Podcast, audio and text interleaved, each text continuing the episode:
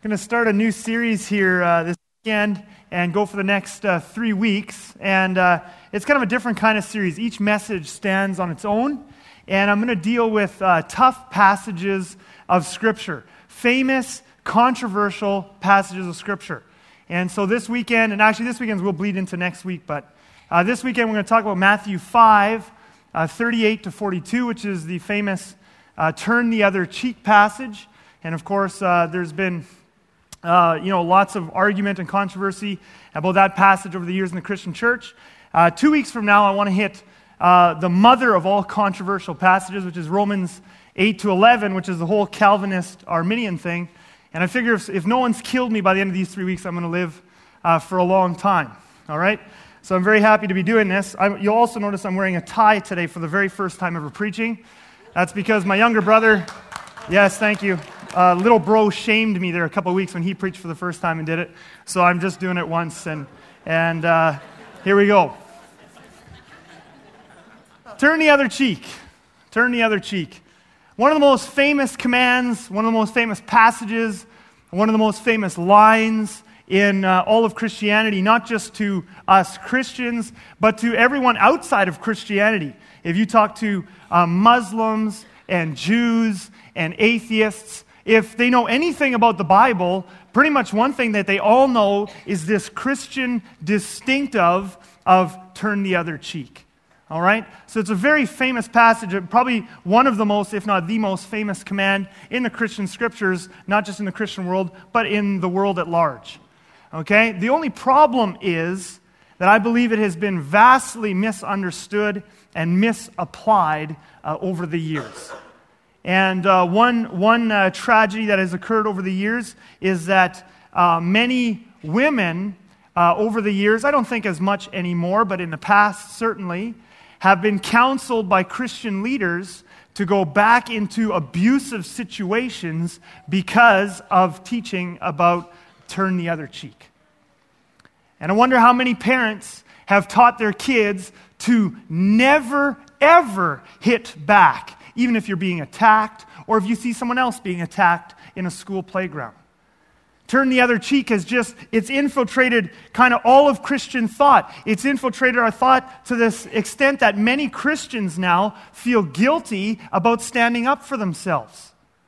It's true. I know of many marriages that are subpar not very good marriages because, and I'm not talking about abusive marriages here, I'm just talking about marriages where one spouse runs over the other spouse, and the spouse who's always being run over feels like it's unspirit, would be unspiritual for them to stand up and say, I don't like how you're treating me. I don't like how this is going. We as Christians, many of us, because of ultimately of how turn the other cheek has infiltrated into our consciences, we actually feel like it's unspiritual to stand up and say what we feel to set boundaries, to stand up against someone who's running over us. And it's not just in marriage, it can be at work, in all kinds of, of uh, relationships.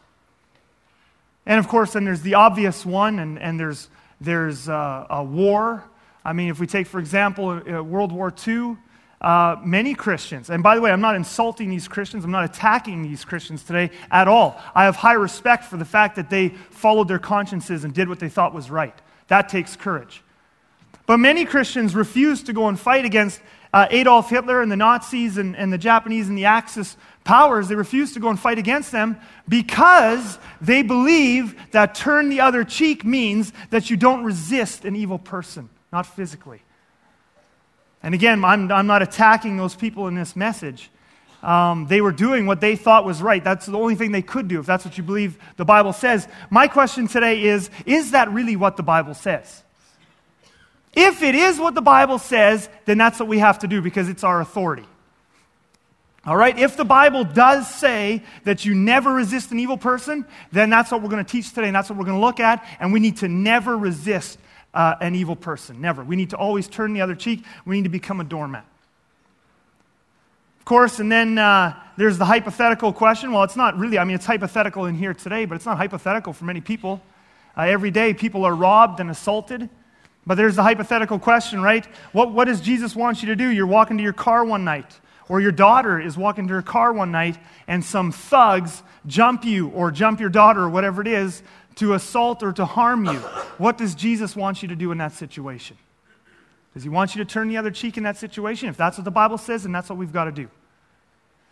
All right, so we're going to look into this thing. All right, so bow your heads with me, close your eyes, and we're going to get into turn the other cheek. I think we're going to have a lot of fun. Heavenly Father, Lord Jesus, I want to start by uh, praying for the encounter, Father. And uh, they're in their last session right now.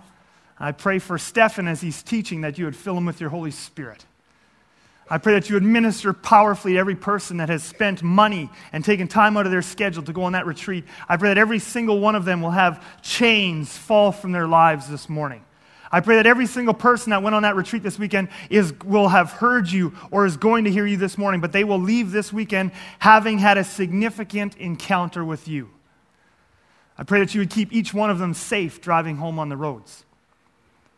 And Heavenly Father, for the rest of us this morning here, in this service. Jesus, we want to look at the whole counsel of your word. And this morning I was worshiping you again. I love your justice, I love your goodness, and I love your wisdom. And I pray that you would help us to apply your 2,000 year old words to our lives today. In Jesus' name I pray. Amen. Well, let's start by looking at the passage, shall we?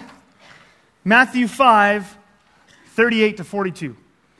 Famous passage again. I'm sure most of you have read this passage a number of times and, and have heard messages about this passage a number of times. All right, and let's look at it again. Verse 38 Jesus says, You have heard that it was said, an eye for an eye and a tooth for a tooth. But I say to you, do not resist the one who is evil. But if anyone slaps you on the right cheek, turn to him the other also. And if anyone would sue you and take your tunic, let him have your cloak as well.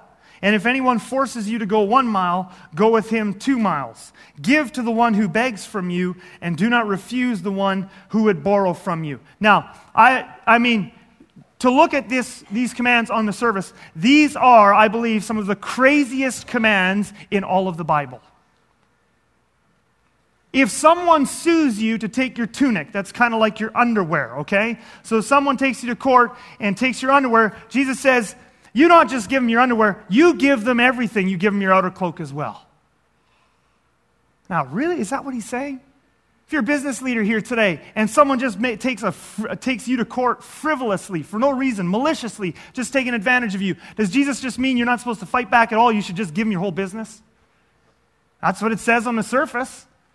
And if anyone forces you to go one mile, if anyone asks you to do anything, Jesus says, you not only go with them one, you go with them two every time. You give them double every time. And if someone begs from you, do not refuse them. You could be in downtown Winnipeg and someone is begging money from you. You don't ask where they're going to spend it, you just give it to them. That's what this seems to say on the surface, does it not?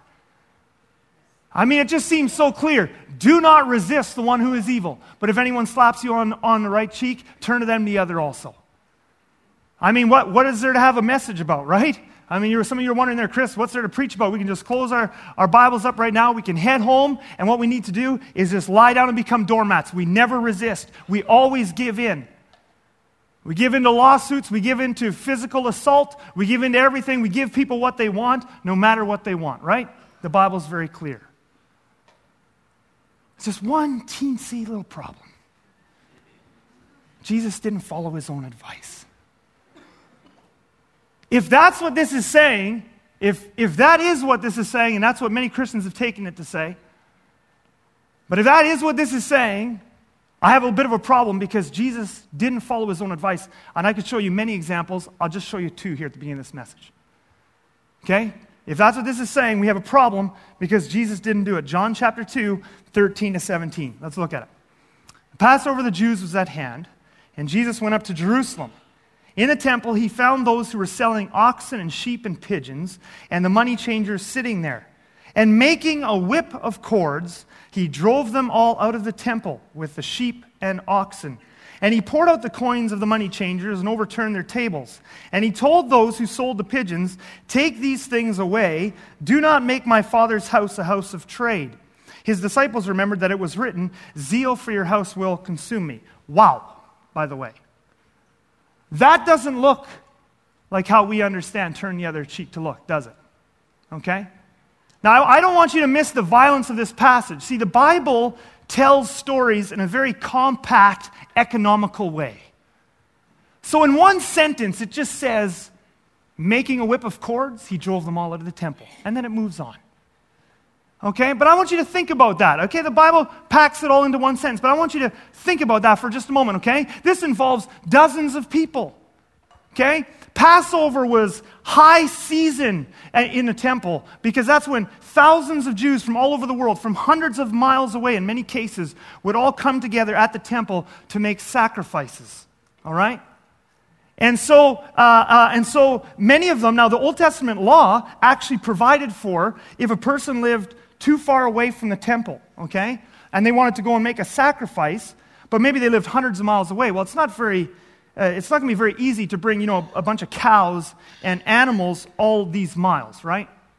So the Old Testament made provision for them. It says if you live too far away from the temple to bring your animals all that way, you can sell the animals you're going to sacrifice, take the money, go to Jerusalem, and then buy new animals at Jerusalem and sacrifice them there. Okay? So the selling of animals Uh, at the temple during the Passover was actually a perfectly fine thing to do, technically. It was, it was, there was no problem with it. The problem was that the Jewish leaders had gone from selling of animals being a little side thing in order to enable people to worship, the selling had become the main thing and it was squeezing out the worship.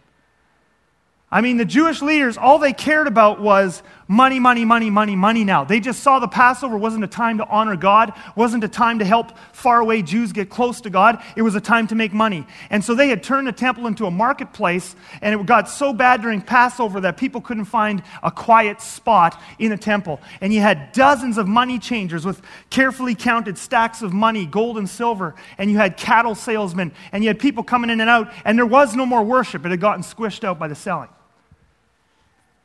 And so Jesus sees this and he burns with rage. And so he makes a whip of cords.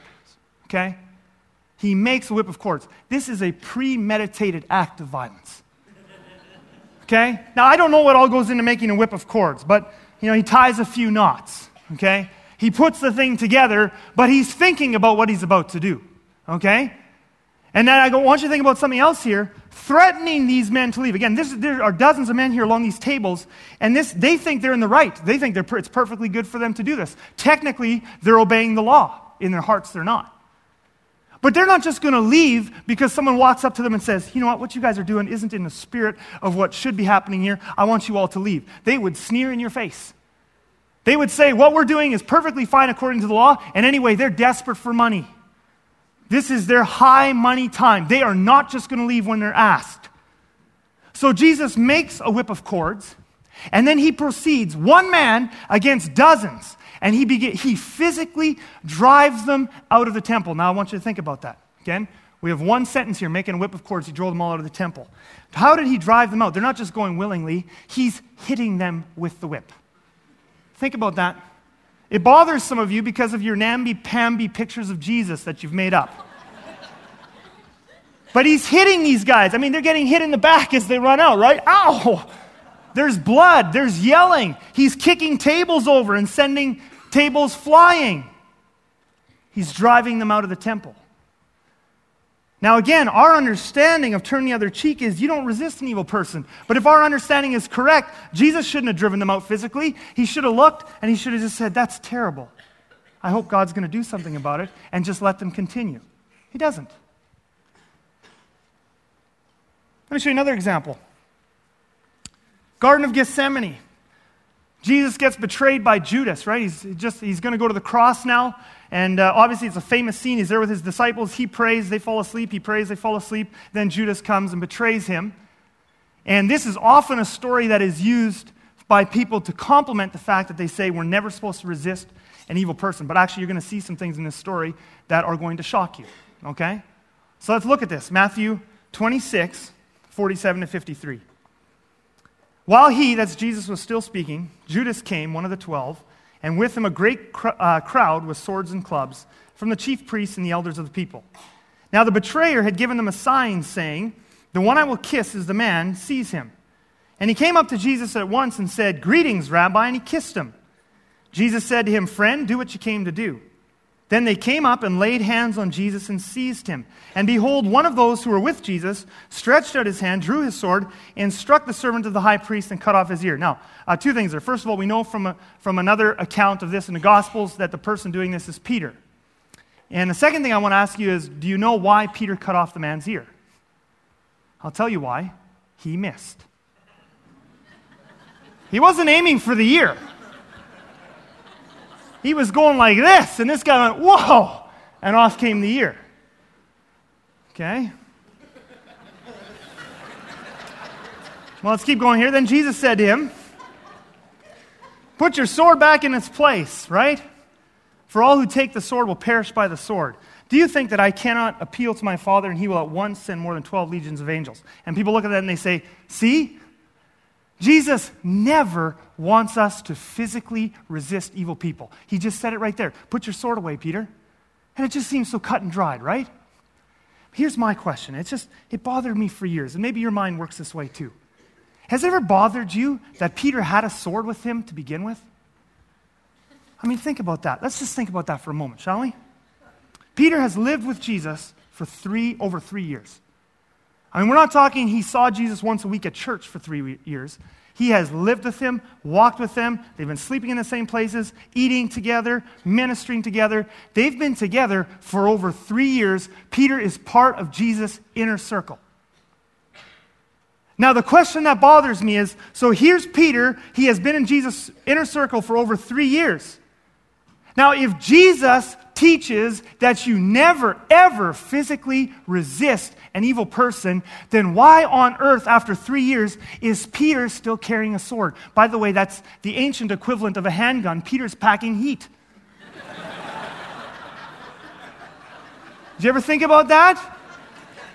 Do you ever imagine to yourself if Jesus was walking around on the earth right now, would his inner circle be carrying handguns? And the answer is yes, because that's what the disciples were doing. Now that's bizarre. Well, let me confuse you even a little more. Let me shock you just a bit more. See, why? Because let me tell you why Peter had a sword right there at the Garden of Gethsemane. I'll tell you why. Because Jesus told him to bring it. Did you know that? Not only what, I mean, it's not just that, that Jesus knew Peter had a sword and Peter had a sword and he had never told him to take it off. Somehow Peter just missed the whole thing about not resisting evil people. But actually, it's much worse than that. Jesus specifically told Peter to bring a sword to the Garden of Gethsemane just before they left. I'm going to show you. It's in Luke chapter 22. In Luke chapter 22, we have the story of the Garden of Gethsemane as well, except that there's an extra conversation that Matthew leaves out. And I want to show you this conversation.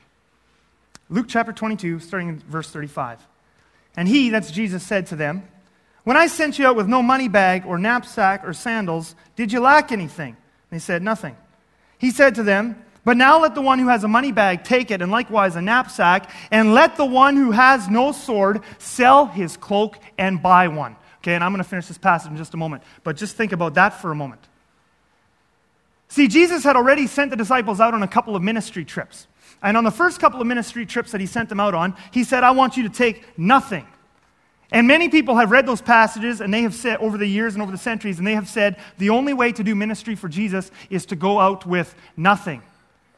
And that is actually false because that's just one time. That sometimes is what Jesus wants you to do, but it's not what he always wants you to do because just before he dies, he knows he's about to die. They're just about to go to the Garden of Gethsemane where he's going to be betrayed and then he's going to go to the cross. And he says, And now there's a change. From now on, when you go out on the road to do ministry, guys, it's a different thing. You will need a sword. In fact, you will need a sword more than you will need a coat. What? Let's finish this passage. Luke 22, verse 37 For I tell you that this scripture must be fulfilled in me, and he was numbered with the transgressors. For what is written about me has its fulfillment. And they said, Look here, look, Lord, here are two swords. And he said to them, It is enough. And then they went to the Garden of Gethsemane. He told them to bring the swords. Now, wouldn't you like to know why he told them to bring the swords? You're going to have to come back next week. I'm serious. I'm going to tell you next week what this is about. My only point here was that turn the other cheek doesn't mean anything like what we think it means. It doesn't mean anything like what we've taken it to mean. Let's go back there. Matthew 5, 38 to 39, you have heard that it was said, an eye for an eye and a tooth for a tooth. But I say to you, do not resist the one who is evil, but if anyone slaps you on the right cheek, turn to him the other also. Let's talk about context a bit here, first of all. Because what has happened over the years is that people are just taking this one passage and then they're building a whole theology out, out of it, and they're not looking at what is the whole point of what Jesus is saying here. So let's look at the context. Obviously, this, this is part of Jesus' most famous sermon, the Sermon on the Mount. It takes up Matthew 5, 6, and 7. Okay? One of the most famous and most important passages of Scripture. It's a very important message on how Jesus wants his followers to live. Okay? And Matthew 5 in particular, the entire chapter, pretty much, other than the Beatitudes right at the beginning, but pretty much the entire chapter of, of Matthew 5 is, is about uh, the Old Testament. It's a message about the Old Testament law. And what Jesus is doing throughout the entire chapter 5 is he's preaching on different Old Testament laws and he's explaining them to the people. Now, I want you to know something. He is not canceling out any of the laws. He's not canceling out any of the laws. He's going through each of the laws. In fact, he's raising the bar on them and he's correcting misunderstandings about them, but he's not canceling them out. So, for example, and you can mark all this down and check it out for yourselves. But, for example, uh, chapter 5, verses 21 and 26, Jesus preaches a point on thou shalt not murder. He says, You have heard, heard it said, thou shalt not murder. But I say to you, if you even harbor anger in your hearts, that is murder. So he does not cry. So, and then he preaches this whole little point on anger in the heart and murder. Okay, so he preaches, and that's what he's doing. In verses 27 to 30, he says, You have heard, thou shalt not commit adultery. And he preaches another point on an Old Testament law. But I say to you, and he raises the bar again, he says, If you even look at a woman lustfully, you have committed adultery with her in your heart. So, all of chapter 5 is Jesus going through these different Old Testament laws, and he's not canceling them out. He's doing the opposite. He's raising the bar on them. Okay? And in fact, I'll prove this to you. This is what he says in the message Matthew 5 17 to 19. Just before he starts all these points about the Old Testament laws, he says this. Very famous passage. We preached about it here before itself and often. Do not think that I have come to abolish the law or the prophets. I have not come to abolish them, but to fulfill them. For truly I say to you, until heaven and earth pass away, not an iota, not a dot will pass from the law until all is accomplished. Jesus is very clearly saying here, I am not canceling out the Old Testament laws. Very, very clearly. And obviously, we've talked about this. We did a whole series on this in summer. Obviously, the ceremonial laws are gone, but he's talking about the moral laws, all right? Therefore, whoever relaxes one of the least of these commandments and teaches others to do the same will be called least in the kingdom of heaven. So, anyone who takes the Old Testament commands and relaxes them and, and lowers the bar on them, he says they're the least in the kingdom of heaven. That's how you give away reward in your future. Okay? But whoever does them and teaches them will be called great in the kingdom of heaven. All right? So that's the context. Matthew 5, turn the other cheek, is part of a whole point in Jesus' Sermon on the Mount about the Old Testament laws where Jesus is not canceling them, he's raising the bar on them. Okay, let's go back to Matthew 5, 38 to 39. Thanks, Jared. So Jesus says, You have heard that it was said, an eye for an eye and a tooth for a tooth. Okay? Now, an eye for an eye and a tooth for a tooth, okay? That is a law. We talked about it uh, in summer. I preached a whole message on it, by the way. Okay, so I'm not going to spend tons of time here on it here today, but I preached a whole message on it on July 16th to 17th. Okay, so if it was part three of the law series, if this is all new to you, you can go online, listen to it, watch it for free. Okay? But what we looked at in that, in that uh, series, in that message, is eye for an eye and tooth for a tooth. See, a lot of Christians read this passage, and this is what they think. They think Jesus is canceling out the whole Old Testament ethic of eye for an eye and tooth for a tooth, and he's ushering in this New Testament ethic of turn the other cheek. And we looked at this back in July. False. The Old Testament did not teach an ethic of eye for an eye and tooth for a tooth. The Old Testament had an eye for an eye and a tooth for a tooth law, but it was only meant to apply to a very specific situation, right?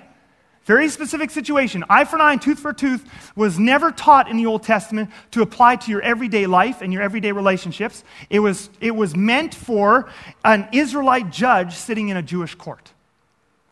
And when a criminal would come and stand before him, and let's say the criminal had stolen some sheep, eye for an eye, tooth for a tooth, told the judge what penalty to impose on the criminal. So, eye for an eye and a tooth for a tooth in the setting of a courtroom is actually a wonderfully beautiful, merciful law, isn't it? Because it means that if a criminal has stolen some sheep, when he stands before that judge, he's not going to get his hands cut off as a punishment. He's not going to get hung. He's not going to get his house burned to the ground. By the way, these are all punishments that have been used over the years for things like theft. He's not going to get his women and his, his wife and children sold into slavery. If he stole sheep, he's going to pay back sheep, eye for eye, tooth for tooth. Merciful. It means that the punishment will always fit the crime. And if a criminal comes into a Jewish court and he stole a cow, he will pay back cows. He won't be stabbed. He won't be flogged almost to death. He won't be given 25 years in prison or solitary confinement. He will pay back cows for cows, eye for eye, tooth for tooth. It's a merciful, wonderful law in a courtroom. The problem was that the Jewish leaders of Jesus' day were taking that courtroom principle and they were teaching it as a general life principle that applies to all of life. They were teaching people you can take eye for an eye, tooth for a tooth in your everyday life. If someone cheats you, cheat them back. If someone insults you, insult them back. So Jesus says, You have heard that it was said, an eye for an eye and a tooth for a tooth. But I say, He's not changing the law, He's, he's, he's confronting false teaching about that law. If Jesus had wanted to cancel the eye for an eye and tooth for a tooth law, you know what he would have said? He would have said, It is written, an eye for an eye and a tooth for a tooth, but I say. But he doesn't say, It is written. He says, You have heard that it was said. And he's confronting false teaching about eye for an eye and tooth for a tooth. So he's not canceling out eye for an eye and tooth for a tooth out of a court system because it's a wonderful law there. He's just saying you can't apply what works in a court to your everyday life. See, there's two spheres of human activity, and, and this is where the problem comes in. Because people have this all or nothing thing. They think that in the Old Testament, everything was eye for an eye, tooth for tooth. It wasn't. The Old Testament law taught love and mercy and forgiveness in your everyday life, and we looked at that in that series. But people have this false misunderstanding of what he's teaching here. They say, in the Old Testament, everything was eye for an eye, and Jesus is getting rid of all of that, and now everything is turned the other cheek. And that's not what Jesus is saying. There's two spheres of human activity, and it's not all or nothing with these laws. There's two spheres of human activity. Sphere one is courtrooms and government, civil authorities. In that sphere, eye for an eye works brilliantly. Jesus most certainly was not canceling it out because he wasn't canceling laws in Matthew 5. The problem again was that the Jewish leaders were trying to take a law from sphere one and apply it everywhere into sphere two as well. And Jesus is saying everything has its place. In sphere two, it's turn the other cheek. In sphere one, it's eye for an eye. Sphere two is your individual relationships. Now, if Jesus were teaching today, he would have a different message. Because the problem today isn't people teaching one to two. The problem today is that many Christians today are trying to apply two to one. It's just the opposite problem. And that doesn't work any more than trying to take one and put it into two. Let me prove it to you. Let me prove it to you. Romans 13 says this Paul says, Let every person be subject to the governing authorities. For there is no authority except from God and those that exist have been instituted by God. Therefore, whoever resists the authorities resists what God has appointed, and those who resist will incur judgment. For rulers are not a terror to good conduct, but to bad. Would you have no fear of the one who is in authority? Then do what is good, and you will receive his approval. For he is God's servant for your good. But if you do wrong, be afraid, for he does not bear the sword in vain. God has given a sword to the civil authorities in Sphere 1. In our individual relationships, he says, turn the cheek, but he, the other cheek. But in sphere one, he does not tell the judge in the courtroom to turn the other cheek. He says, I have given them a sword, and they don't bear it in vain. For he, again, speaking of the government, the civil authority, for he is the servant of God, an avenger who carries out God's wrath on the wrongdoer. God does not expect a judge in a courtroom to turn the other cheek, He expects him to enforce justice. God does not expect a police officer and there's a violent criminal at large. He does not expect the police officer to turn the other cheek. He expects him to forcibly enforce the law. God does not expect a soldier fighting in a war to turn the other cheek. He does not bear the sword in vain. See, turn the other cheek does not apply. I mean, if you try to apply turn the other cheek to sphere one, you're going to get uh, contradictions all over Scripture. First of all, you won't be able to explain Romans chapter 13. Romans 13 only makes sense when you understand that there are different spheres of human activity and God has different laws for each. But let me show you some other passages. Let me show you some other passages. Psalm 82, verse 4. And this is God, this chapter, and you can look it up, you can look in the commentaries everywhere. In this chapter, God is speaking specifically to the Jewish leaders, to their judges, and to the, to the leaders. And he says this Rescue the weak and the needy, deliver them from the hand of the wicked. Now, let me ask you something. When the, when the weak and the needy are already in the wicked's hands, how do you rescue and deliver them without force? Proverbs 24, 10 to 11. If you faint in the day of adversity, your strength is small. Rescue those who are being taken away to death. Hold back those who are stumbling to slaughter. You know, as I was meditating on some of these passages this week, something struck me. If you read the last half of that verse, rescue those who are being taken away to death, hold back those who are stumbling to slaughter, does that not perfectly describe the Allied soldiers who risked their lives to stop the Holocaust? It describes them perfectly. Rescue those who are being taken away to death. Hold back those who are stumbling to the slaughter. Psalm 144, verse 1, David says this Blessed be the Lord my rock, who trains my hands for what? War. And my fingers for what? Battle. See, David, in his role as a king, in his role as a king, that's a civil authority, God did not expect him in that role to turn the other cheek. He expected him to defend his people. And in that role, in that sphere, it was God Himself who made David good at war. In that context. Proverbs 25, verse 26. And there's many, many, many more, and I will touch on some more next week because I said this message is going to bleed into next week. Proverbs 25, verse 26 Like a muddied spring or a polluted fountain is a righteous man who gives way before the wicked. So you're thinking, but I thought Jesus said, don't resist an evil person. And here the Bible says exactly the opposite. If, I'll read to you in the New Living Translation version. It's a good version, um, and I like it in this verse. If the godly give in to the wicked, it's like polluting, it's like polluting a fountain or muddying a spring. The Bible says that to not resist an evil person, to not push back, to not stand up to them, is like polluting water. Let me tell you something. I want to, and, and this is a very important point what I'm going to say next, and, and it's going to apply throughout this series as I'm talking about tough passages.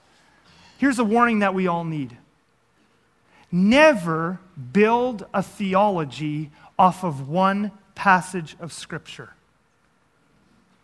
Never build a huge theology. This is a temptation for Christians. They'll take one verse or one set of verses or one chapter and they say, This is how we live in every area of life. And they won't synthesize it and take the whole counsel of God into account.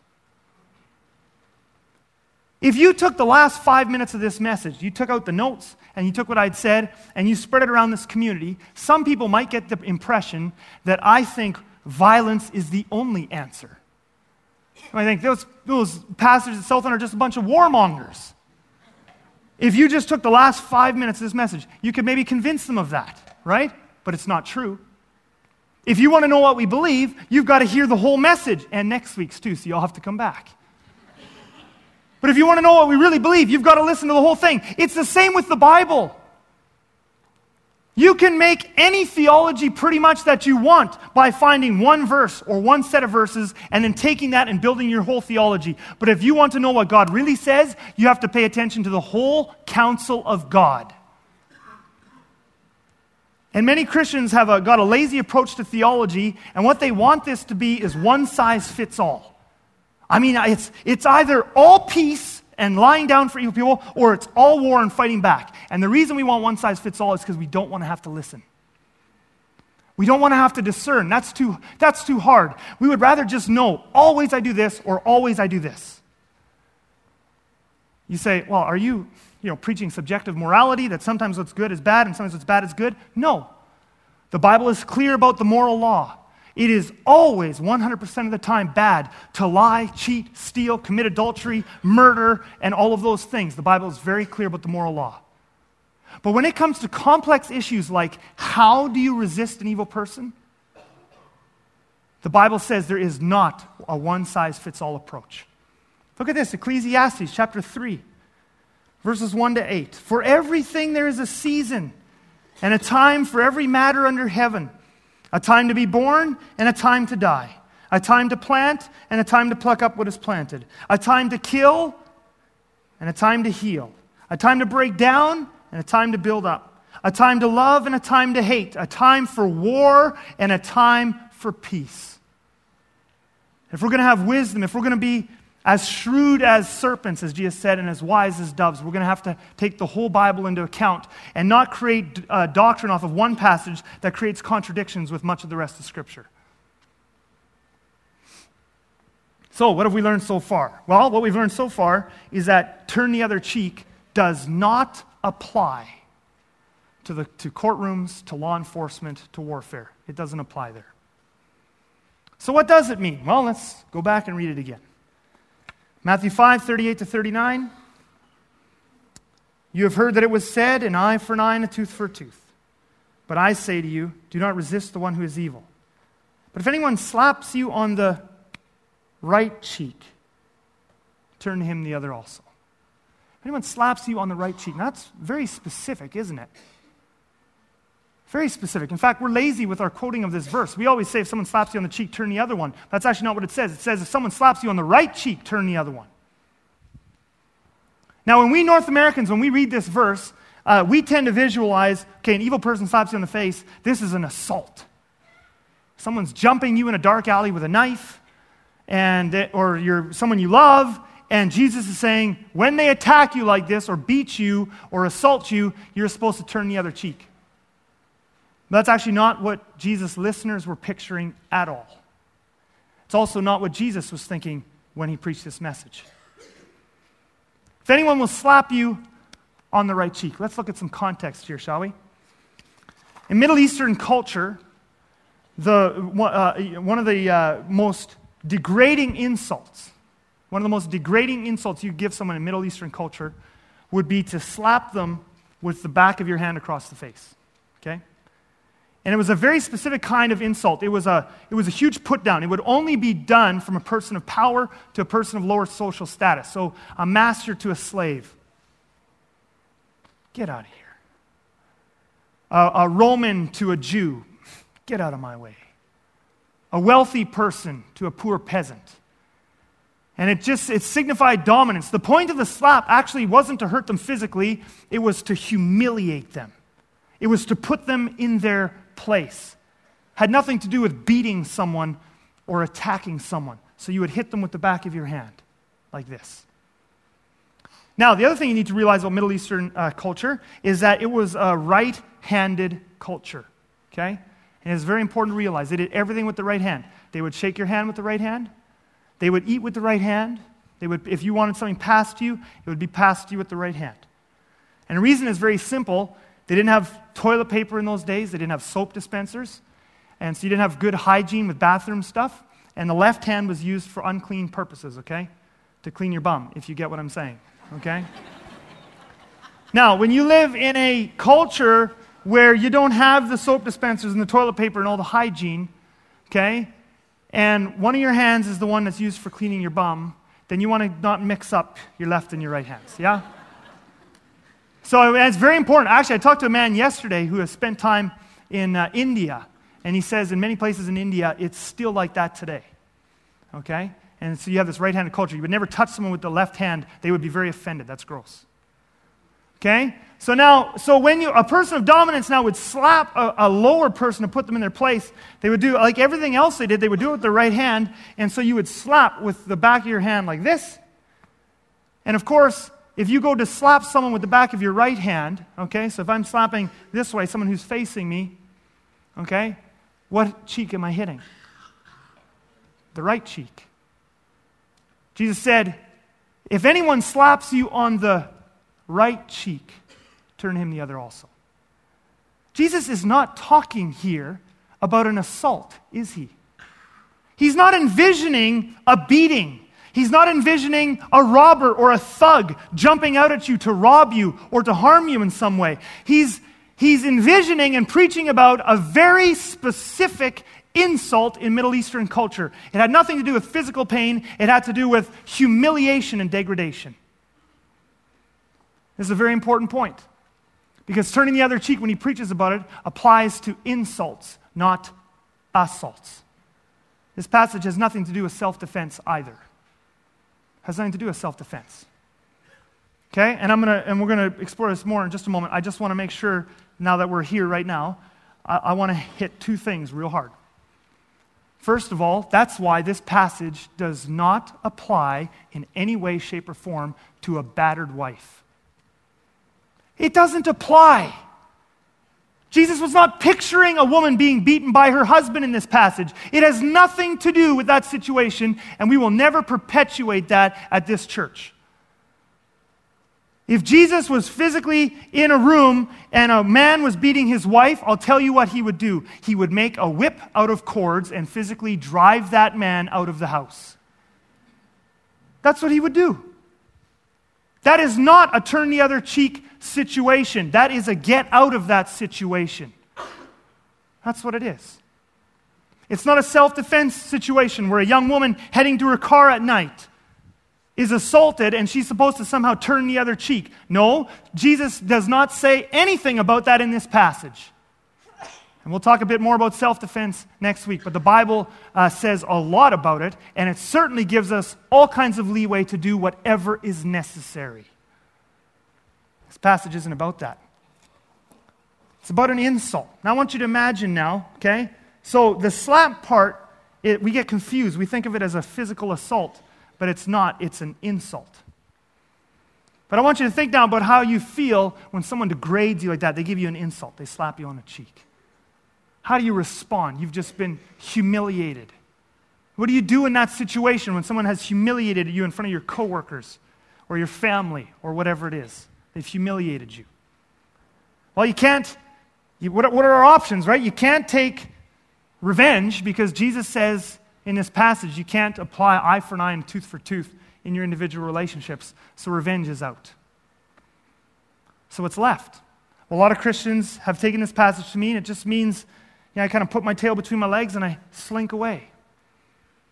And Jesus says, actually, there's a third way. You don't slink away. When they slap you on the right cheek, you turn to them the other cheek too and you say, hit me like an equal. See, because a backhand was a dominance, degradation. But instead of slinking away, you say, You might have all the power, but I won't give you my dignity. And you turn to them the left cheek. Now the only way for them to hit you is to punch you, which is what you do with an equal. This takes tremendous amounts of courage, doesn't it? You stand there and turn the other cheek. It's a radically different way of handling insults. And it does two things. First of all, it shames the insulter, doesn't it? It shames the insulter. The insulter goes to humiliate you and to watch you slink away, and you just stood there and took it and then went like this. Well, they can't insult you again. That just makes them look like a brute animal, doesn't it? I mean, I'll never forget an exchange I had with another man a long time ago. This exchange was getting heated, and uh, I got overly heated. And, and I just went off on this mini tirade, and I got very sarcastic, just dripping with sarcasm and insulting. And I just had this mini tirade against this person. And at the end of it, he just stood there quietly, and then he said, Well, I didn't expect any better from you. Ouch. You know, I wished he would have laid into me. Right? Isn't that true? Like, hit me back, right? Insult me back because then I'll feel good about what I just did to you. But the moment he did that and just turned his other cheek, the moment he said, Well, I didn't expect much better from you, but he refused to give me back insults, you know what that did? In that moment, we both knew who was the better person in that conversation. I was brought low in an instant. There's only one thing left for me to do right there and then. I just apologized profusely. I said, It left a bad taste in my mouth too. I am ashamed. See, it, just takes. Now, what are they going to do, right? They've got all the power, and you just stood there. The ball's in their court now. Second thing it does is it diffuses the situation, doesn't it? I mean, if this guy, if he would have insulted me back, it just kind of, it just keeps going, right? When does it stop? But the moment he just jumped off without returning, the whole thing is done. You can't keep fighting when the person won't fight back. That's turn the other cheek. It's Jesus' third way of handling insults, but it has nothing to do with a physical assault or an abusive situation. Absolutely amazing. That's turn the other cheek. Turning the other cheek means you don't return evil for evil, you don't return insult for insult, and you don't take revenge. But it also doesn't mean that you become a doormat. Turn the other cheek means you stand up to evil people without insulting them, you stand up to them without stooping to their level. Let me just give you three quick practical applications here of the turn the other of turning the other cheek in Jesus' way because there's been so much misunderstanding of it. Turning the other cheek includes being honest about how you feel. Okay? I already got a response back from yesterday of a person telling me just again the, the release that they felt when they were able to understand some of these truths. But there's just been so much over spiritualization. People have this idea in their relationships like the most spiritual thing I can do when someone walks over me, when someone degrades me, when someone hurts me, the most spiritual thing I can do is just internalize it. Don't say anything, just let it happen and forgive them. That's not turning the other cheek. Turning the other cheek includes that you can be honest about how you feel. The spouse that is being work, walked over and walked over and walked over, that's not spiritual. What you need is courage. There's a third way where you stand up. Now, you don't return insult for insult. You don't do it in an ungodly way. But you stand up and you say, I don't like it when you. It really hurts me when you. It bothers me when you. And you do that in marriage, you do that at work, whatever it is. Turning the other cheek does not mean you can't be honest about your feelings. In fact, if you want to go to the places you need to be in your relationships, particularly in marriage, it's going to take 100% brute honesty in love. Turning the other cheek includes being honest about how you feel. Turning the other cheek includes setting clear boundaries. I've just heard way too much teaching and seen way too many people where they think turning the other cheek means you can't draw a line in the sand. You most certainly can. If you're in a marriage and your spouse is spending all kinds of money that they shouldn't be spending, then that can't be spent. You can stand up to them and say, I'm going to go tell Tim Ryan, Pastor Tim Ryan on you. And we might have to get separate bank accounts. But you can set a boundary. You can say, I won't stand here and listen to you talk to me that way. I'm going to leave the room. You can say it to your boss. Your boss degrades and humiliates you. You can stand up to him or her and you can say, I don't have to take this. You don't respond evil for evil. You don't respond insult for insult. And by the way, it also isn't unspiritual to tell the proper authorities when the situation requires it. Turning the other cheek is not becoming a doormat. Thirdly, turning the other cheek includes getting out of an abusive situation. I touched on this one already before. You do not, you are not being more spiritual in God's eyes when you keep going back and keep going back and keep going back and perpetuating a cycle of abuse, whether it be with a boss or a coworker or, uh, or a spouse. You can get out of that situation. And by the way, some of you are saying, oh, are you, you know, uh, advocating divorce? No, you can get out of a situation without divorcing. You can get out of a situation without divorcing. Well, so much more could be said on some of those things, and books have been written on the boundaries and, and whole courses we've done here and stuff. My point isn't to show you exactly how to do it. My point is to give our church family permission to act in wise and godly ways based on God's word. Well, let's just briefly review here. I want to make sure that we have this before we go into next week. Let's briefly review what we've learned here today. Turning the other cheek does not apply to courtrooms, law enforcement, or warfare. It also does not apply to self defense. It does mean you can't take revenge. It does mean you can't return insult for insult. And it also does mean you can stand up for yourself in a righteous manner. You don't slink away, you stand there and turn it. Little teaser for next week. Next week, we're going to talk about what Jesus meant. Whatever could he have meant when he said, if someone sues you for your tunic, give him your cloak as well. What did Jesus mean when he said, if someone begs money from you, you have to give it to them? What does he mean by that? We're also going to look a little bit more at some of the things like nonviolent resistance. And what does the Bible say about self defense? All right, so you have to come back for that next week. Bow your heads with me and close your eyes. Heavenly Father, Lord Jesus, we praise you. I thank you for the wisdom contained in your word. It is godly, it is good, it is just. I thank you, Father, for what you're going to do in our hearts and lives in the coming weeks as we learn these truths and study them deeper. In Jesus' name I pray. Amen.